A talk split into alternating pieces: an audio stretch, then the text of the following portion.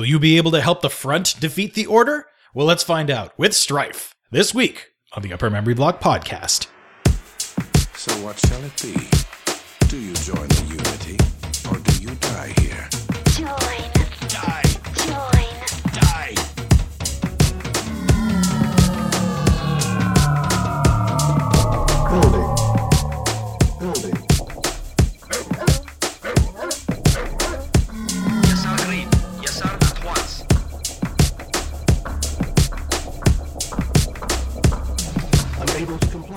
Hello, everyone, and welcome to episode number 64 of the Upper Memory Block podcast. I'm your host, Joe. I'm back with you once again to talk about a game from the DOS and pre Windows XP gaming era. So I guess this is the first uh first real quote unquote real episode of uh of 2015. Actually, did did the last show come out in 2015 or did that come out in 2014? I cannot remember.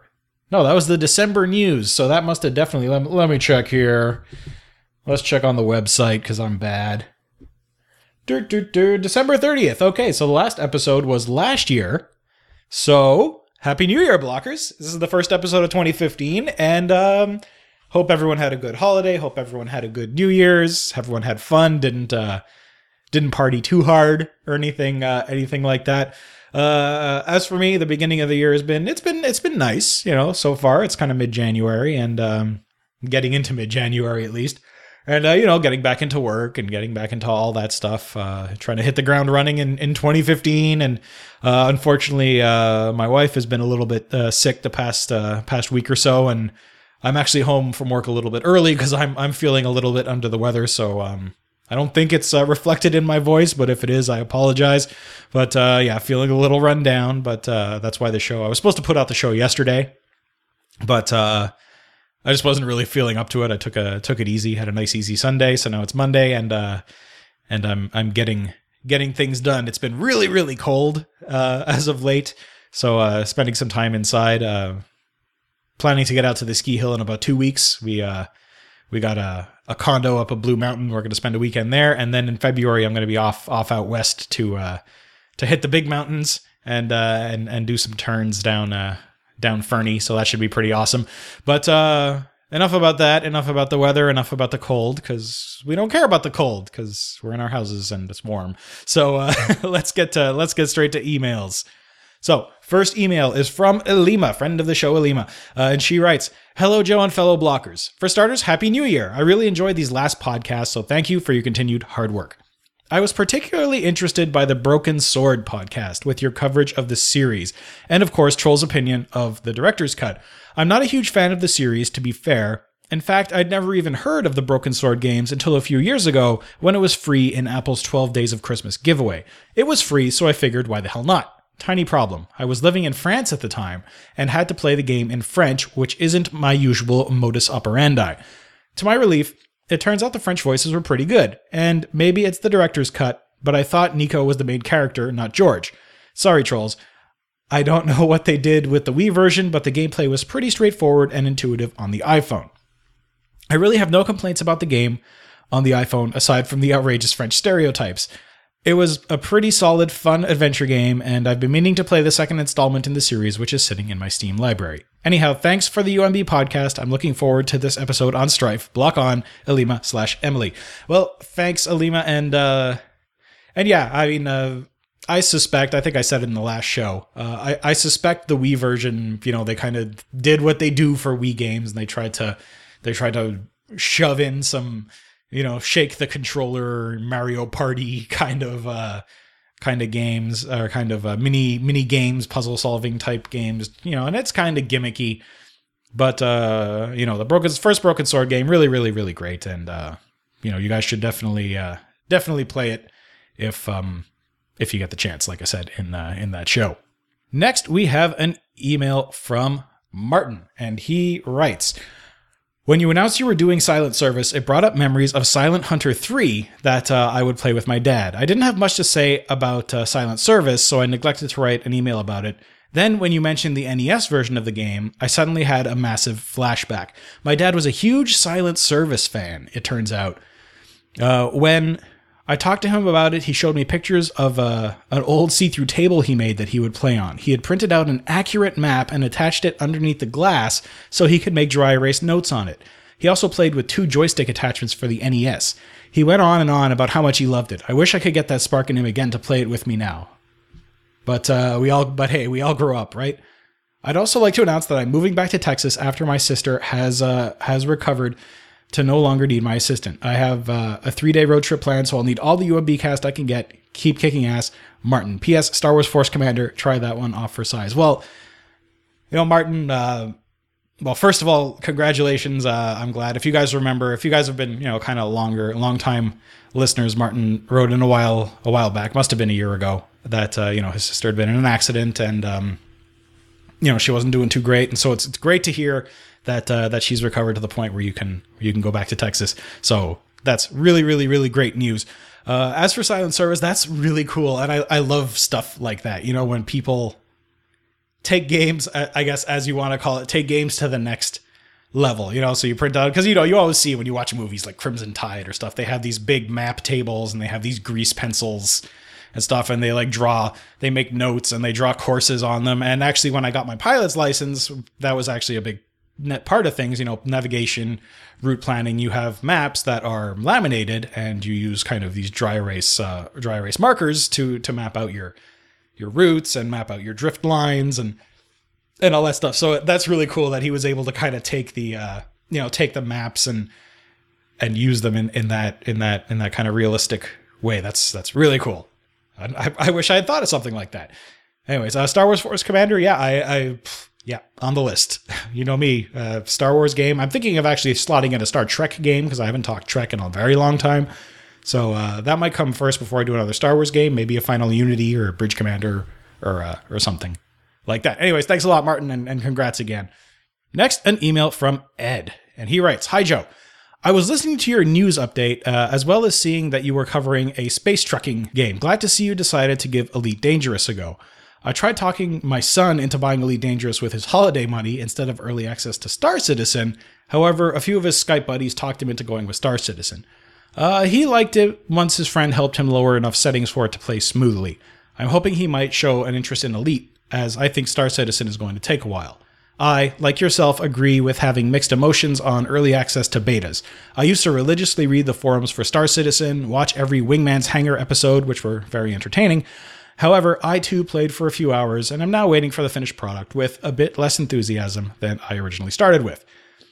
I think after a uh, after a bit, I got hype overload. Uh, the fairly long load times, the excruciatingly long patch downloads at times, or patch download times, as well as the amount of time I spent trying to troubleshoot when the game, which is admittedly beta, refused to run uh, by searching their forums, wore me out a bit. I still have high hopes for the game. However, at this point, I'll be happier when it's finished and optimized on some level. Uh, I played EVE Online for two years, still never got the hang of combat against non NPCs, mostly uh, mission, ran, and uh, mined various asteroid belts.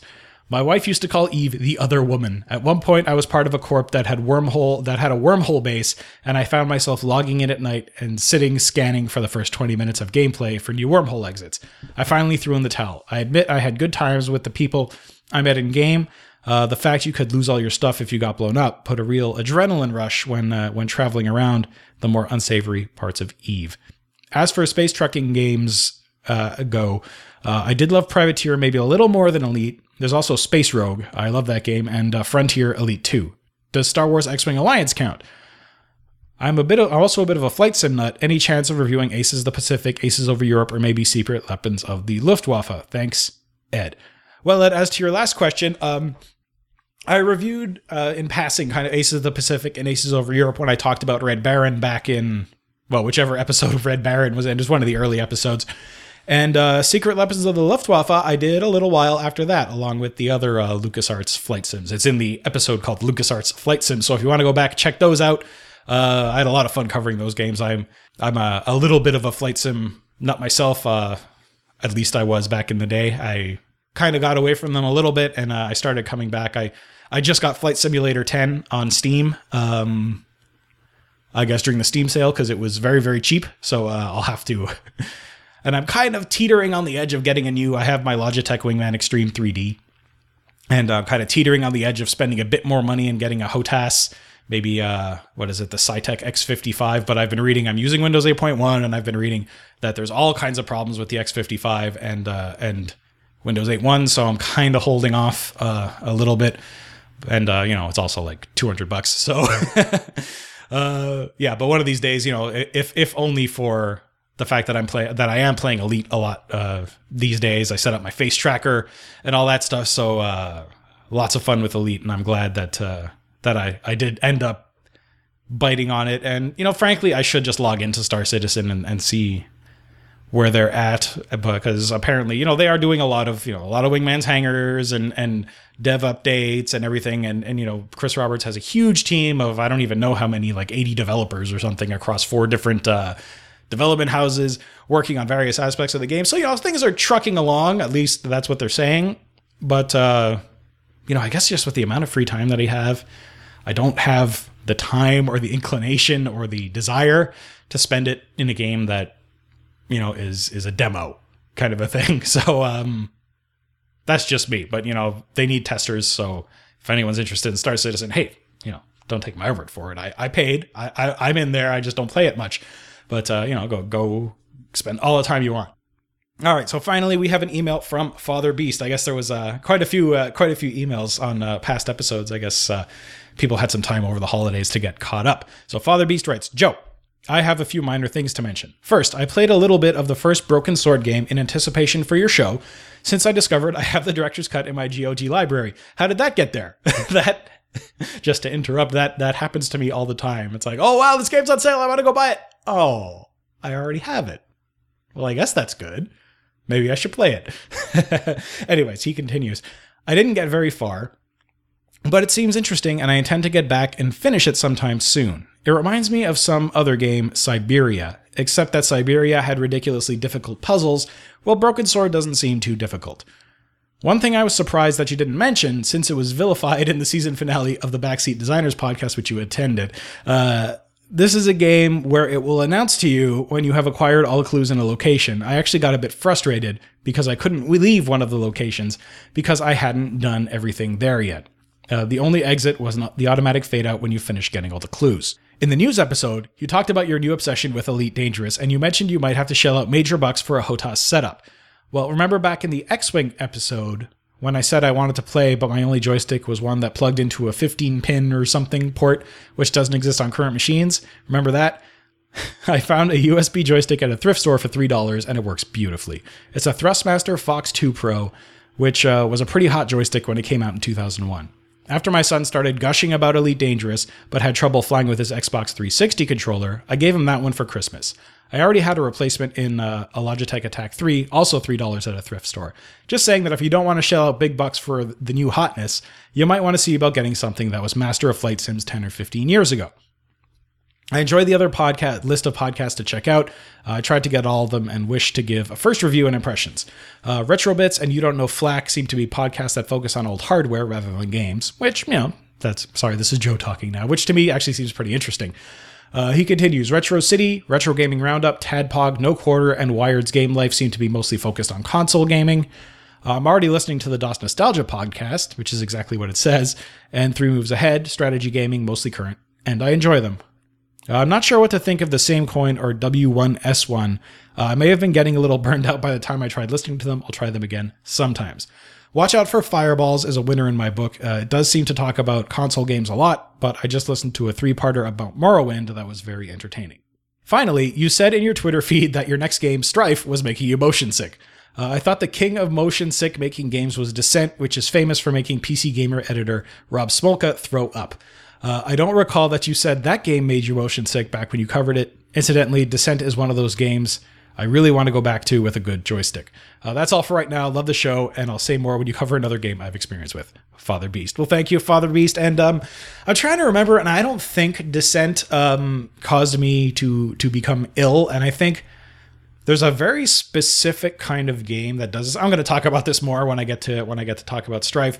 But I think there is a very specific type of game and a very specific kind of set of parameters that trigger my queasiness, and I think it has to do with some combination of refresh rate and too fast movement kind of a thing. So when you go play Wolfenstein 3D on like a modern system, it runs very fast, maybe a little bit faster than the developers had intended for it to run. And it's just that creates like kind of this weird dissonance in, in my inner ear or something. And it just makes me, boh, not happy. Let's just say. And as for the joystick, yeah, you know, I, I have a, I have a Logitech Wingman Extreme 3D Pro, whatever it's called. And you know, it's a good joystick. It's got a lot of buttons. I have them all mapped for Elite Dangerous. It's got a throttle on the base and all that. But I really want like the like a, a HOTAS like throttle that I can push forward and pull back and and that. So I do have a joystick and it actually works very well. And so that's why I really haven't rushed out to buy a hot a HOTAS hands on throttle and stick for anyone who doesn't know what that means. H O T A S.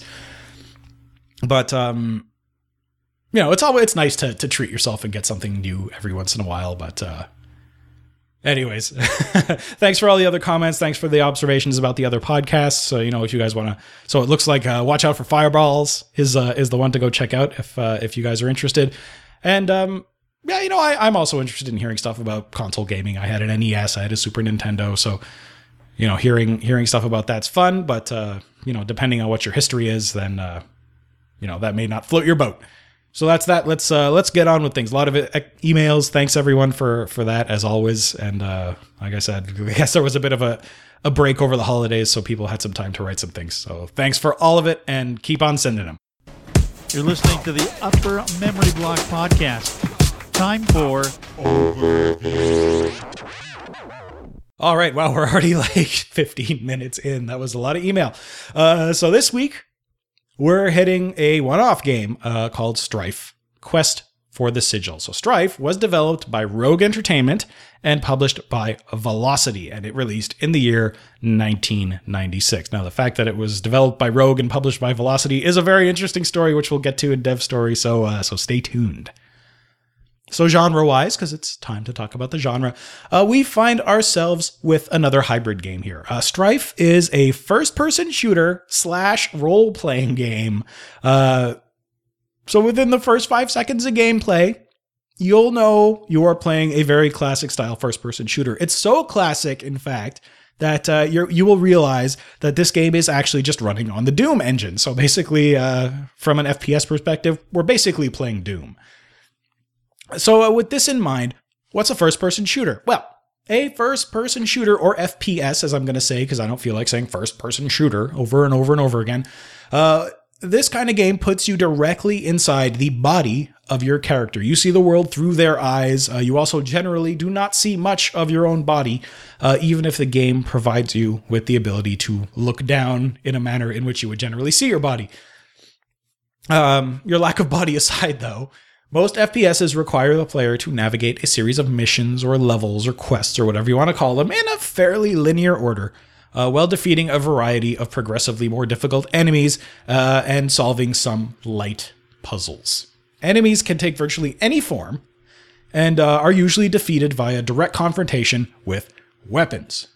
Now, these weapons uh, are, are a, a main focus of a first person shooter, and they can take any form from realistic to sci fi to magical. Uh, you know, well, close in melee weapons are almost always offered. They tend to be used as more of kind of a last resort. The main focus of FPS weapons are uh, of the projectile type. Uh, each weapon has different attributes such as damage per shot, range, type of damage, rate of fire, ammunition, many, many more options there. Uh, buff items, new weapons, and ammunition are usually strewn through levels and are also dropped by defeated enemies. Now, FPS puzzles tend to present themselves in uh, in a few kind of limited forms, usually kind of like locked doors or impassable pits or things like that. Uh, resolution to these puzzles may involve finding a key of some type, find the blue key card, or uh, you know flipping one or more switches found somewhere else in the level, and uh, you know flipping those switches results in a door being unlocked or a bridge being deployed, or you know something to that effect. Now, uh, this game also has role playing elements to it. So we're not just an FPS, we're also an RPG.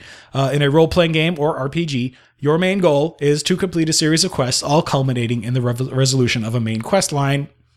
In some ways, kind of like an adventure game, but uh, the way you go about it is a bit different. So to do this, you take on the role of a specific character with a certain set of skills. so they've got skills, they've got strength, they've got weaknesses, and uh, all those things are associated to a set of uh, numerical statistics. Now, as you progress through the game, you d- you decide kind of how to develop your character's skills and abilities, molding him or her into a somewhat unique individual within the confines of the game's systems. Now, role playing games tend to favor more strategic combat, uh, you know, interaction with non player characters, uh, gathering of facts, and, uh, and deeper storytelling. They also tend to be much longer than more standard action adventure game types. So, how does Strife mash these two things together? Because these sound like very different kinds of games, right? Well, Strife is definitely more one than the other, but let's move on and uh, and we'll figure that out as we go. You are listening to the Upper Memory Block Podcast. Okay, time to talk story. So, despite the fact that uh, this is a Doom engine powered game, it does differ from its parent in one pretty major way. Now, unlike most games that came straight from id and John Carmack and John Romero and all those guys, this game actually has a story that's more of a ca- more than a casual afterthought designed to provide kind of a minimal amount of framing for the bloodbath you're about to create. Now, this game's intro takes uh, about a minute and a half ish to create a bit of a world for us. The comet struck our planet without warning. We lost our paradise in a single violent stroke. The impact released a virus which swept through the land and killed millions. They turned out to be the lucky ones. For those that did not die became mutations of humanity. Some became fanatics who heard the voice of a malignant god in their heads and called themselves the Order. Those of us who were deaf to this voice suffer horribly and are forced to serve these ruthless psychotics who wield weapons more powerful than anything we can muster. They destroy our women and children so that we must hide them underground and live like animals in constant fear for our lives. But there are whispers of discontent. If we organize, can we defeat our masters? Weapons are being stolen. Soldiers are being trained. A movement is born. Born of lifelong strife. So, we are on a post apocalyptic Earth. As we heard, a comic hit the, a comet, not a comic, a comet hit the planet and uh, unleashed a virus, which ended up killing a huge chunk of the population. Now, the rest you really just heard. Uh, that's the setup for the world in general. Your situation is focused on in uh, a quick paragraph in the game manual. It says, and I quote, You are a wandering mercenary, led to the small town of Tarnhill by rumors of conflict between the Order, a well equipped religious dictatorship, and the Front, the ragtag resistance movement. While searching for the Front, you decide to take a brief rest somewhere that you thought was safe. The Order acolytes have been rounding up all suspicious characters in the area. Yes, you happen to be one of them. What they didn't expect, though, is the knife you keep concealed for situations just like this one. End quote. Uh, so this is literally where the game begins. So let's cut on over to gameplay.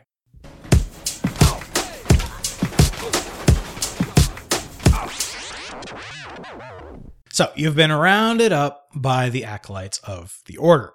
From the intro, uh, you're dumped directly into the world. Uh, you're about to be interrogated by the acolytes that picked you up because you know you're a shady character. Right now, they have their backs to you, possibly concerned with other tasks or just talking amongst themselves. Basically, they're not really interested in you very much. Now, if you've played Doom, and frankly, at this point, which of us hasn't played some version of Doom, uh, you'll be very at home in this interface. Uh, the bottom of the screen contains various pieces of status information, your health and armor, uh, listing your current weapons and ammo, and an enhancement over Doom, an inventory of quest and consumable items. Now, the rest of the screen is taken up by your view, which looks decidedly Doom like, shall we say. So, the two acolytes are, uh, are facing away from you, and uh, you've got your trusty knife equipped. Now, let's talk about this knife. It's actually called a punch dagger.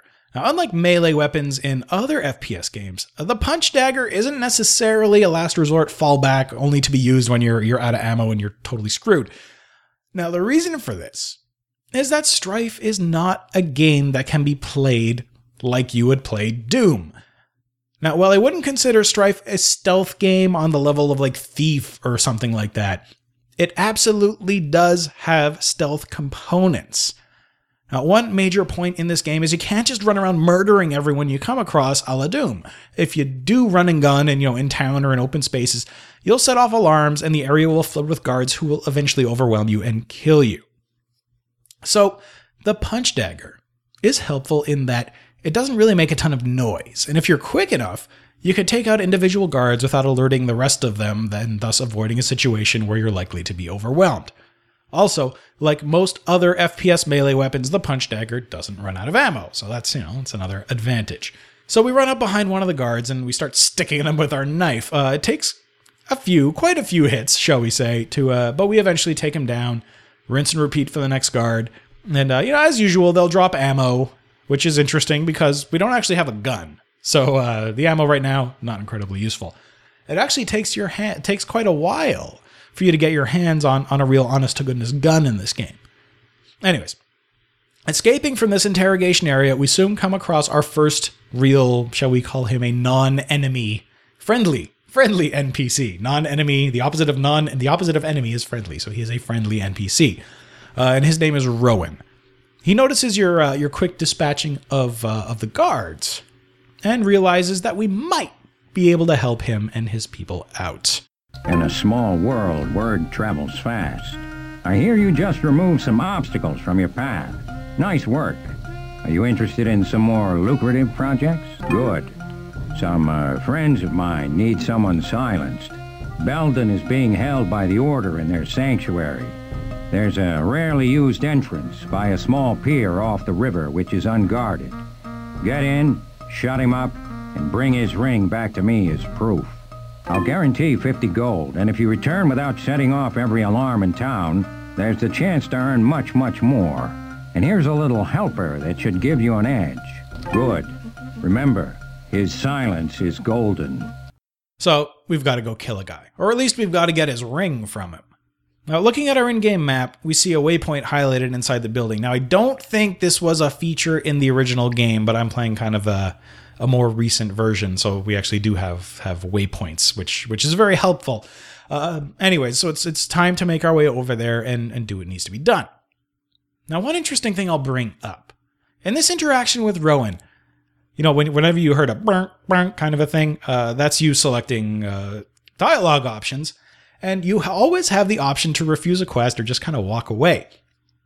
This is all well and good, and it's interesting, though I'm not really sure what value it brings to the experience, since, you know, if you don't complete missions, especially if you don't complete this first mission, you can't actually progress the game at all.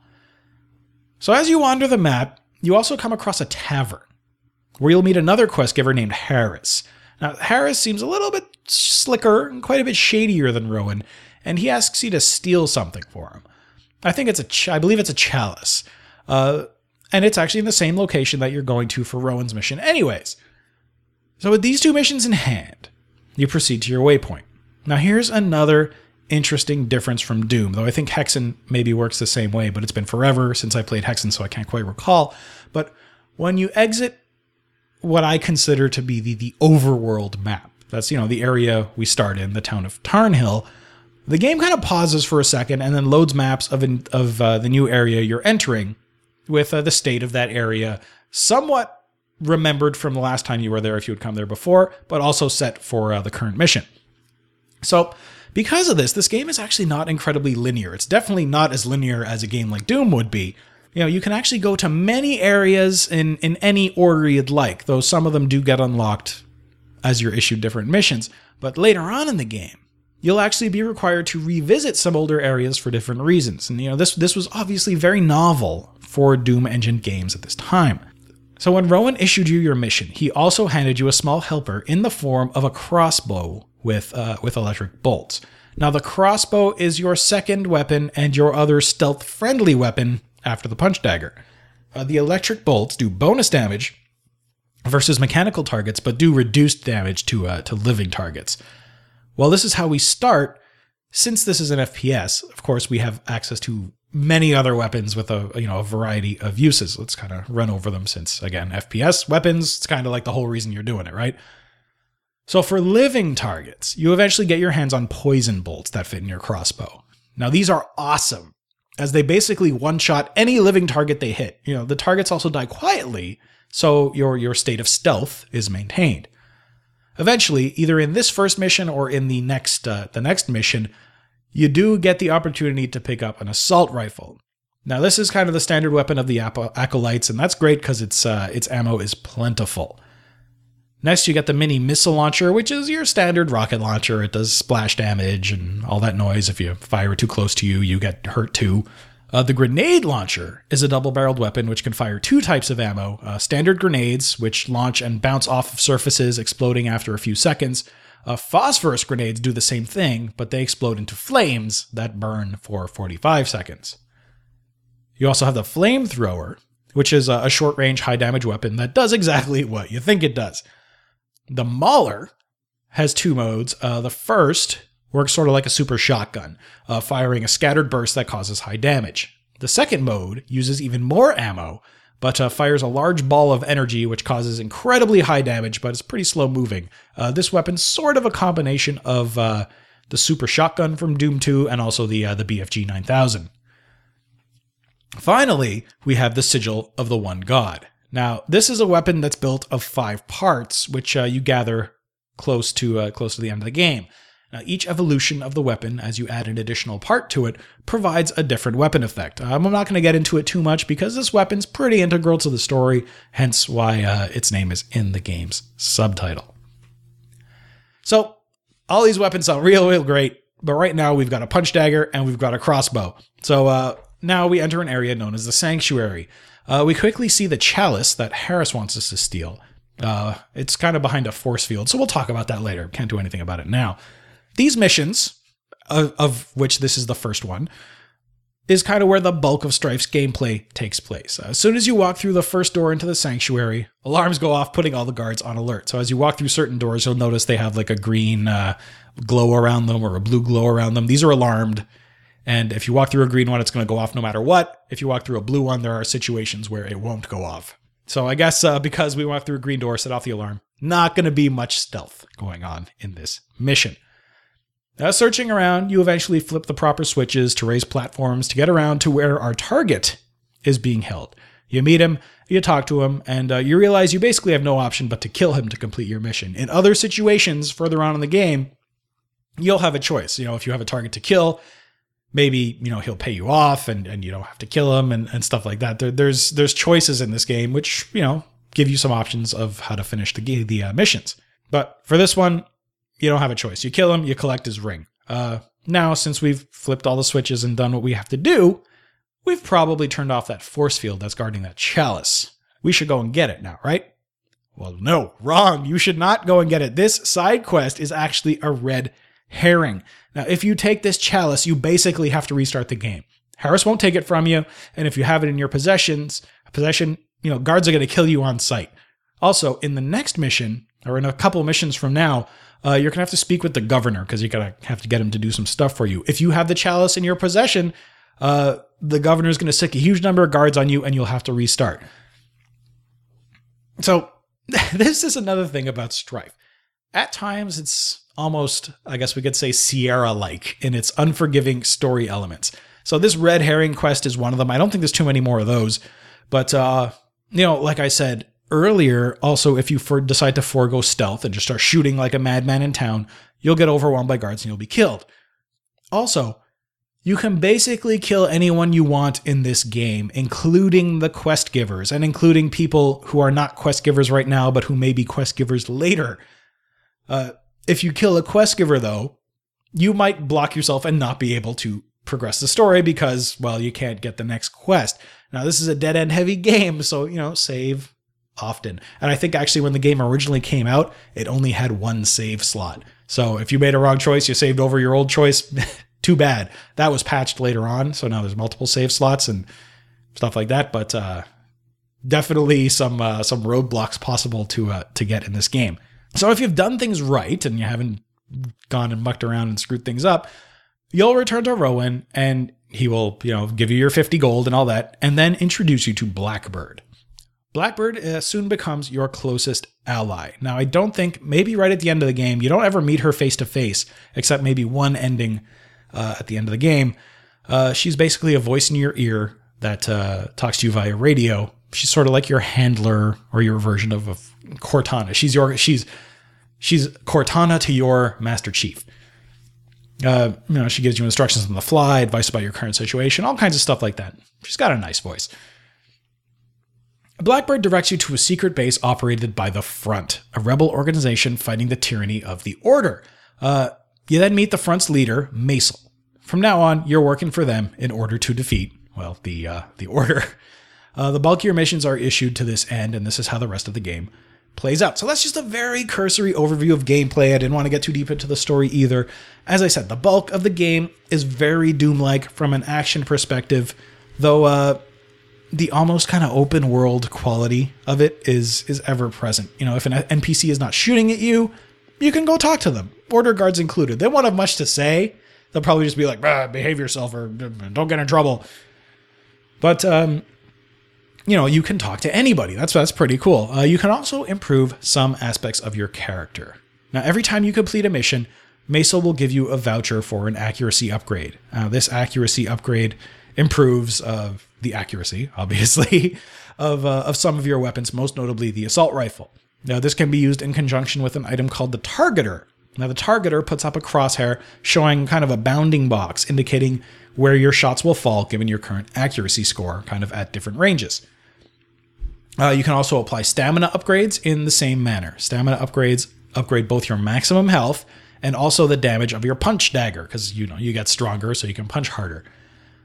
Now, granted, this isn't an incredibly deep character building experience. It's not Dungeons and Dragons. It's not you know Dragon Age Inquisition or anything like that. But you know these these elements, these RPG kind of character building elements, do add to the immersion of the world. Now, Strife also had a multiplayer component, which I don't know too much about, but I believe it was basically straight Doom 2 style deathmatch over modem or IPX, SPX network. You're listening to the Upper Memory Block Podcast. Time for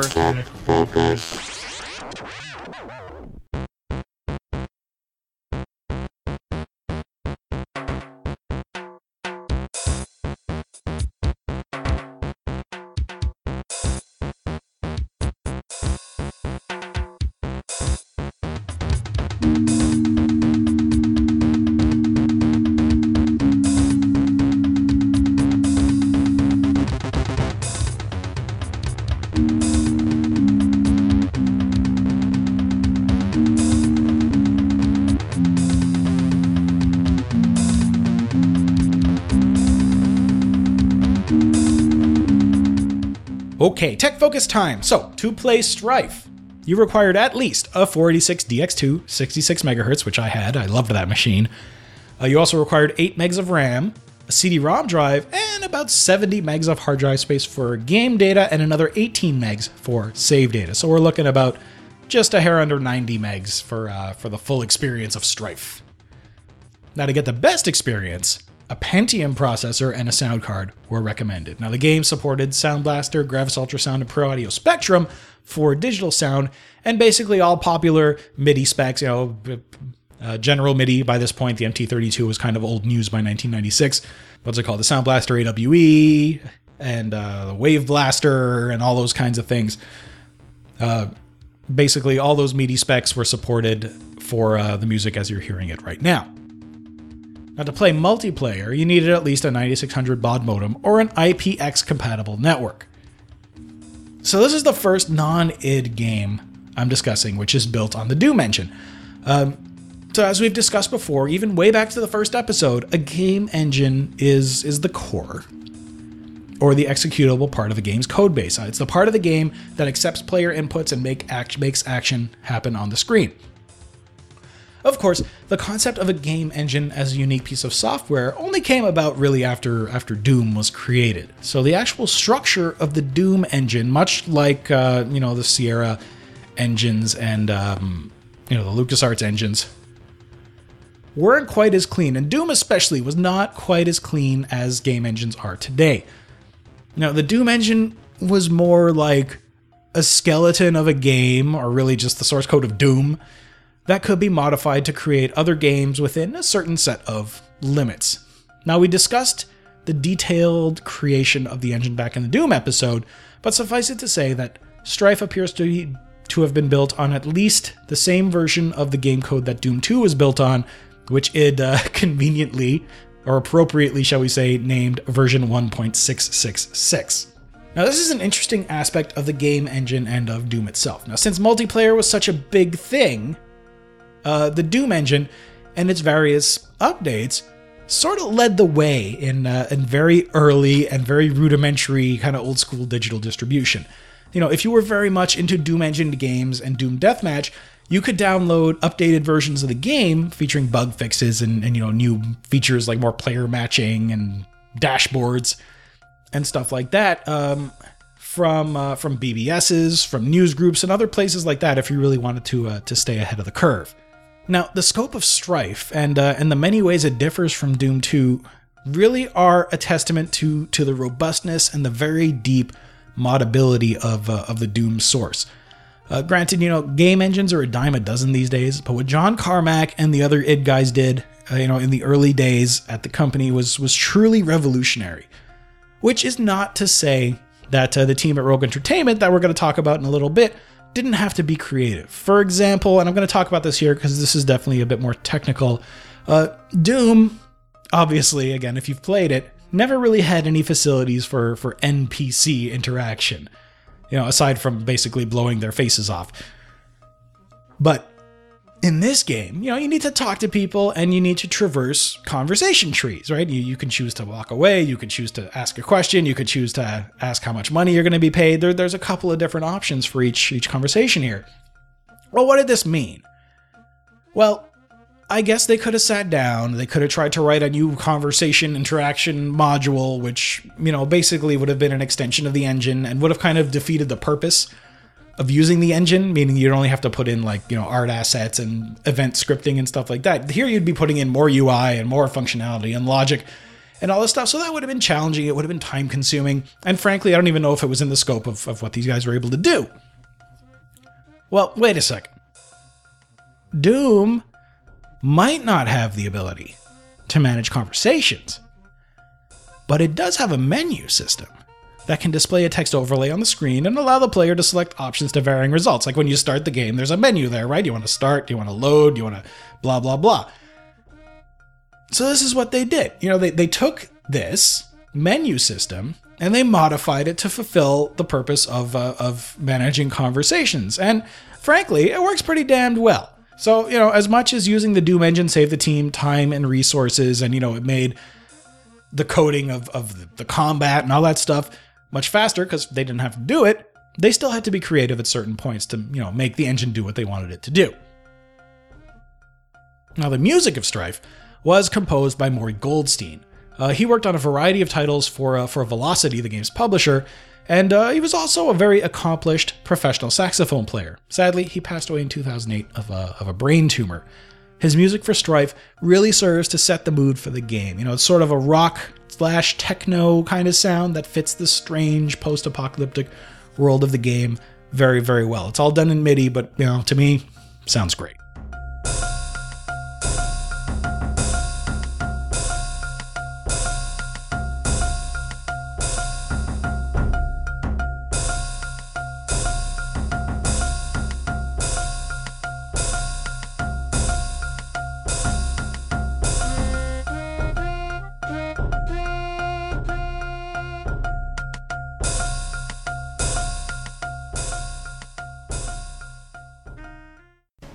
You're listening to the Upper Memory Block Podcast. Time for Okay, dev story time. Now, Strife is the work of Rogue Entertainment. However, that's not where the game started its life. Now, Strife began as a project at Cygnus Studios. Now, Cygnus was a relatively young development house, having been founded by programmer Scott Host in Dallas, Texas, I think around 1992 or something like that. Uh, the company published published its first game, uh, and that game I remember quite well. It was called Galactix. It was a top-down shooter for DOS, and it came out yes in the year 1992. So maybe the game was the company was founded a bit before that, or it founded with the launch of Galactix in 1992. Now it was published by by by uh, by Cygnus itself and uh, you know the game was was popular and, and well regarded, and it got the attention of Apogee. And soon thereafter, uh, Cygnus released Raptor Call of the Shadows, which Apogee would publish in 1994. Now, with this success, because Raptor was was a great game, again one I need to cover. I need to cover a bunch of these Apogee games. I haven't really talked about many of them, but uh, you know, Cygnus moved on to their next projects uh, through Apogee's work with id you know putting out commander keen and wolfenstein and and you know with their their work on doom uh, the team at cygnus through through this kind of relationship that it had with apogee formed a bit of a working relationship with john romero and john carmack this led id to license uh, the source code for their new doom engine to cygnus and another company called raven software uh, Raven would use this code to bring us Heretic and then bring us Hexen, which uh, I'll also have to discuss one of these days. Now, Cygnus would take the Doom source and, uh, you know, they'd change directions. They'd become known for top-down shooters, but now they felt it was time to expand out into uh, into into role playing. So, you know, they had two ideas with two different teams and two different sets of its source code.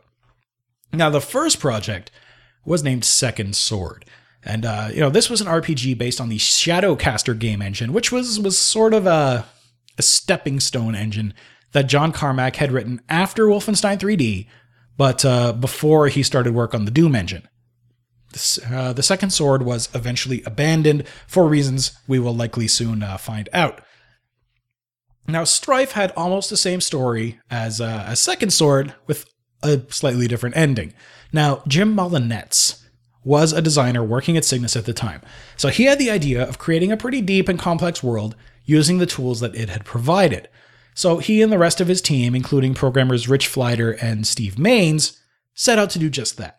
Now, as they were working through the design and writing and programming of the game, uh, in addition to making the required changes to the base Doom source code, an announcement came down from on high. Scott Host, uh, founder of the company, had decided he wanted to leave Dallas and move the company back to his hometown of Chicago. Well, suffice it to say that Molinets, his team, and many of the other Cygnus employees weren't quite as keen to move back east as, uh, as Host was. So Host and a few other players picked up shop and renamed Cygnus to Mountain King Studios back in Chicago. Uh, they abandoned both RPG projects and would continue to release top-down shooters as, as they move forward. So Molinets, Fleider, and Maines gathered up the remains of Cygnus's staff in Dallas and founded a new company, which they called Rogue Entertainment. Though I don't have any proof of it, I imagine that in their severance or all this stuff from Cygnus, uh, the three founders of Rogue worked in the rights to continue work on Strife. I kind of figured this wasn't a big deal to uh, to Scott Host. Now, since all this happened fairly quickly, uh, Molinets needed help getting uh, getting things set up. This is where id stepped in. Uh, John Romero offered to help Rogue get set up in the same Dallas office building that uh, that id was in. Uh, he also helped them fill out the team with some additional programmers and level designers through kind of the id uh, the id community. Another challenge was that Scott Host at Cygnus was the man that had the relationship with Apogee. Now it turns out that circumstances had changed. Well, Cygnus was developing uh, was developing Strife. Apogee was on board to publish it. Well, now that that wasn't the case anymore, Apogee was out. Well, looking around, they eventually settled with Velocity as a publisher, which was a relief at the time. However, meh, we'll see. We'll see what comes out of that. So, regardless of all this politicking and blah blah blah, work continued on the game, but um, the situation cost the game about a year of development time. So, it started development at Cygnus in '94. Had everything gone according to plan, the game should have come out sometime in 1995, but things turned out the way they did, and instead of releasing in 95, the game came out in mid 1996. So what? If it's a good game, what difference will a year make? Well, let's put it this way Strife is without a doubt a unique, large, and well put together game, and a lot of reviews at the time even reflect those positive aspects. had it come out in 1995 and had it been published by Apogee, I think this game would have done amazingly well. However, the game came out in 1996. You know what else came out in 1996? Quake. You know what else came out in 1996? Duke Nukem 3D. Duke, Duke 3D came out in January, and Quake came out later in the year. Strife was right smack in between them. So you have this game. It's running a two year old engine with both its next gen fully 3D game out, in addition to the biggest build engine game in history. Strife was just too late. It didn't sell well because graphically and gameplay wise, it was blown away by the next gen titles. On top of this, their publisher, Velocity, was already in financial trouble when they agreed to publish the game. You know, they didn't have the money, or maybe they didn't have the desire, or both, to, to promote the game very much. You know, they did what they could, but it wasn't enough. As a result of this sales failure, in fact, directly as a result of this sales failure, Velocity actually shut down that same year, leaving Rogue to look for uh, another publisher for future titles. So unfortunately, Strife would be the last commercially licensed game built on the Doom engine. You're listening to the Upper Memory Block Podcast. So where can you pick up Strife today? Well, for a very long time, you couldn't really get it anywhere officially. However, since it was built on the Doom engine, you could, if you could get your hands on it, uh, you didn't even need to use DOSBox. You could run it on one of the many, many Doom source ports, like I think Z Doom is one of them, and there's a whole bunch of other ones, uh, you know, that are available for free.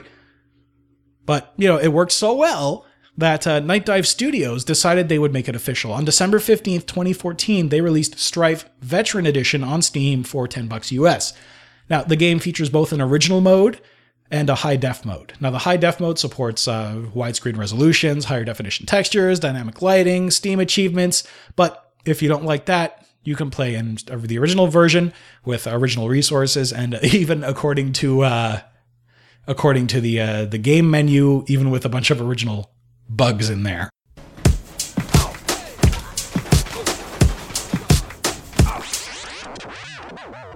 Okay, so before we get to my verdict, we've got one more email. Actually, in fact, we've got one voicemail from uh, Amarai Akago. Uh, so take it away, sir.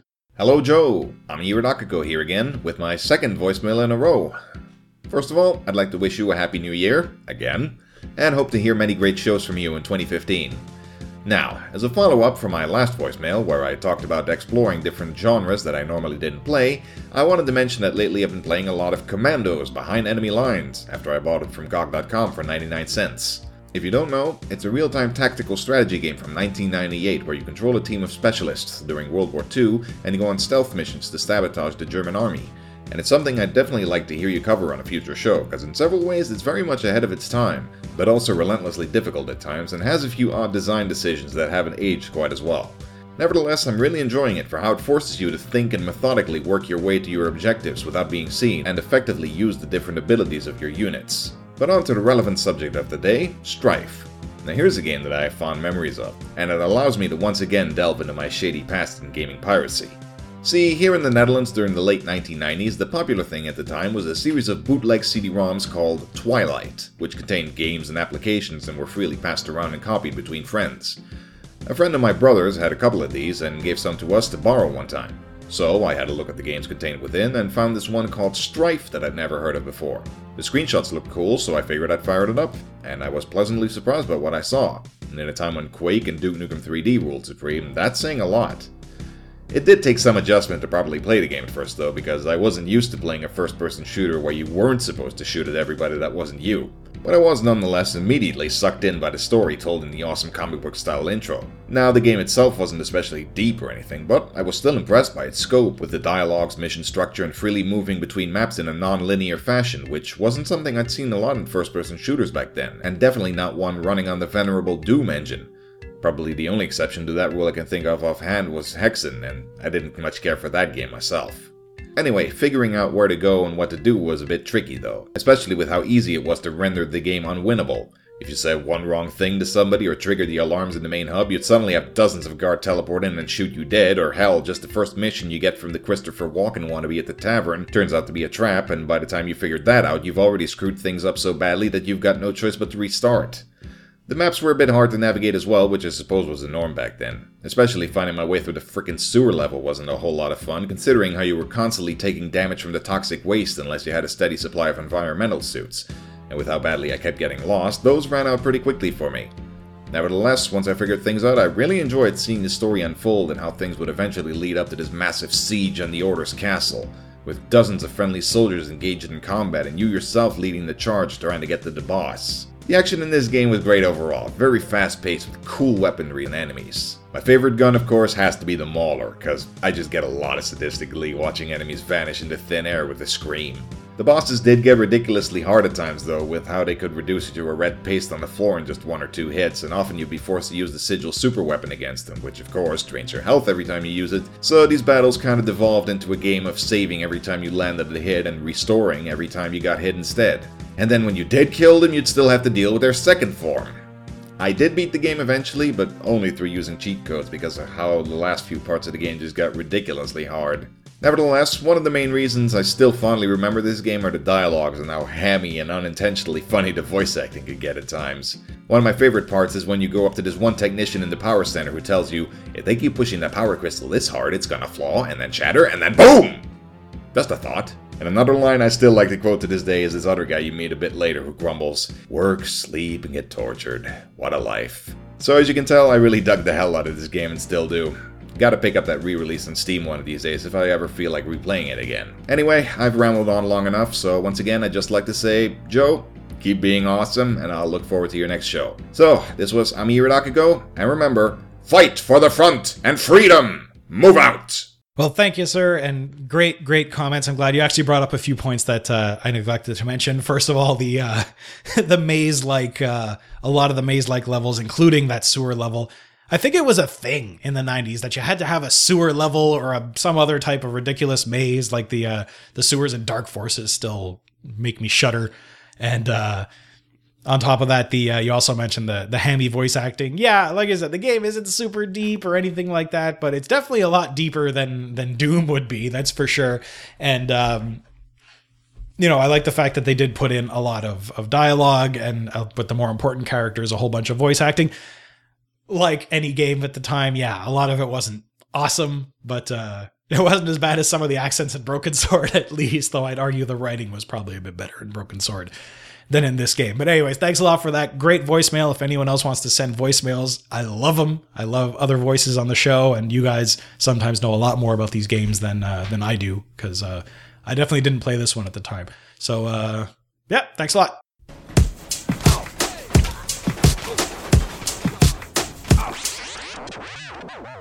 So, does Strife Quest for the Sigil hold up today? Well, first, a story. I alluded to it a little bit at the beginning, but um, you know, I was actually supposed to have this episode out last week. Now, I'd never played this game before, so during the Christmas holidays, I sat down to play it as I usually do, doing my research. I wanted to stream it on YouTube and, and do all that stuff uh, because I won't. It's my personal kind of my thing. I won't do a podcast about a game I haven't played at least a few hours of. So I settled in, I watched the intro, and I was starting to get intrigued. You know, I dropped into the game and I started playing. Now, right away, I noticed the game moved very, very quickly. That is, you know, your character moves around the world very fast. The run speed is very fast. The rotating speed is very fast. Uh, you know, to me, it's actually a bit more reminiscent of the motion of Wolfenstein than it was of Doom. After about 15 minutes of this, I became very, very motion sick uh, to the point where I actually had to lay down on the couch for about an hour to calm my head and calm my stomach. Now, a few days later, I watched some Let's Plays to see the later parts of the game, um, and then I sat down to write the show. But, you know, I'm, I'm sitting there and I'm writing, and I'm doing my stuff and my research and, and all that. But I really felt like something was missing. I hadn't really had my full experience. At that point, I was going to say the game wasn't fun, it made me sick, blah, blah, blah, it sucks. But then I remembered comments on Twitter. I think it was Ben Chandler, Ben304 on Twitter, uh, who said he bought the game like three times because he loves it so much.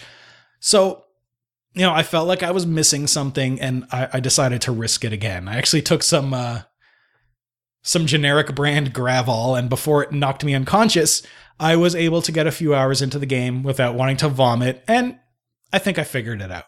Now, this is a fun game. The voice acting isn't always great The gameplay can be, you know, simplistic, kind of blow stuff up, and it can be hard at times. But uh, the world this game exists in, and the story it tells, and the way it tells it is is really great and really novel.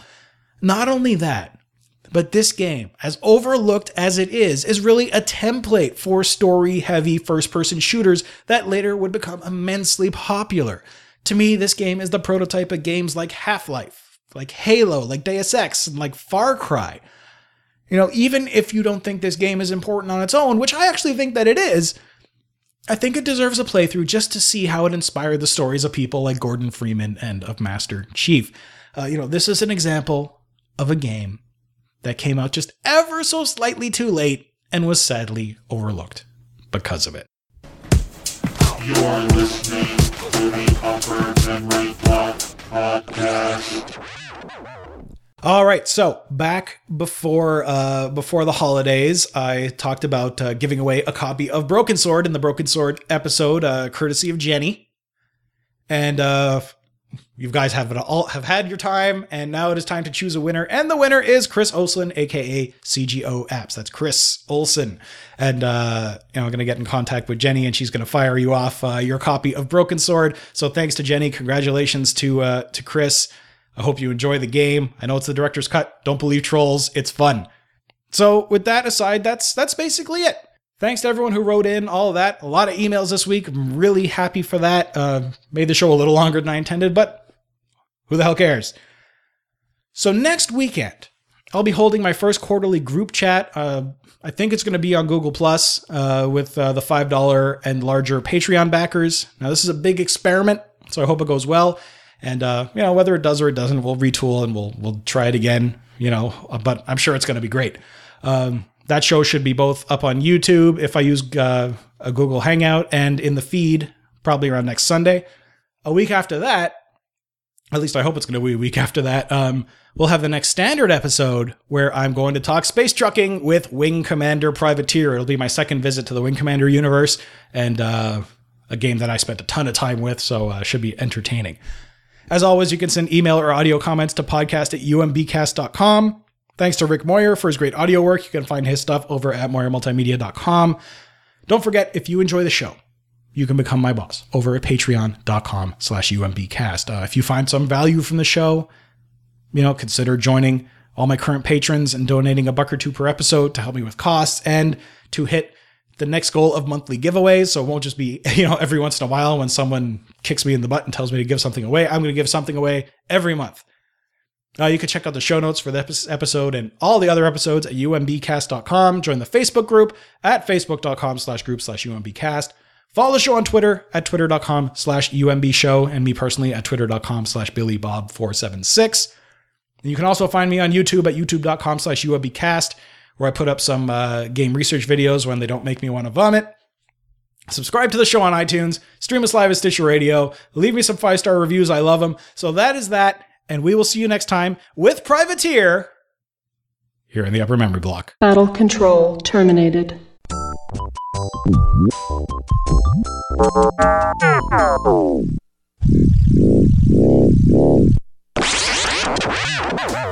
You've been listening to the Upper Memory Block Podcast with Joe Mastroianni.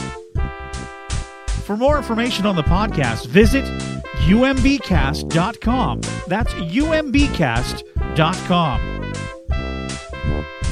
Write to Joe today at podcast at umbcast.com. That's podcast at umbcast.com. So what shall it be? Do you join the Unity, or do you die here? Join.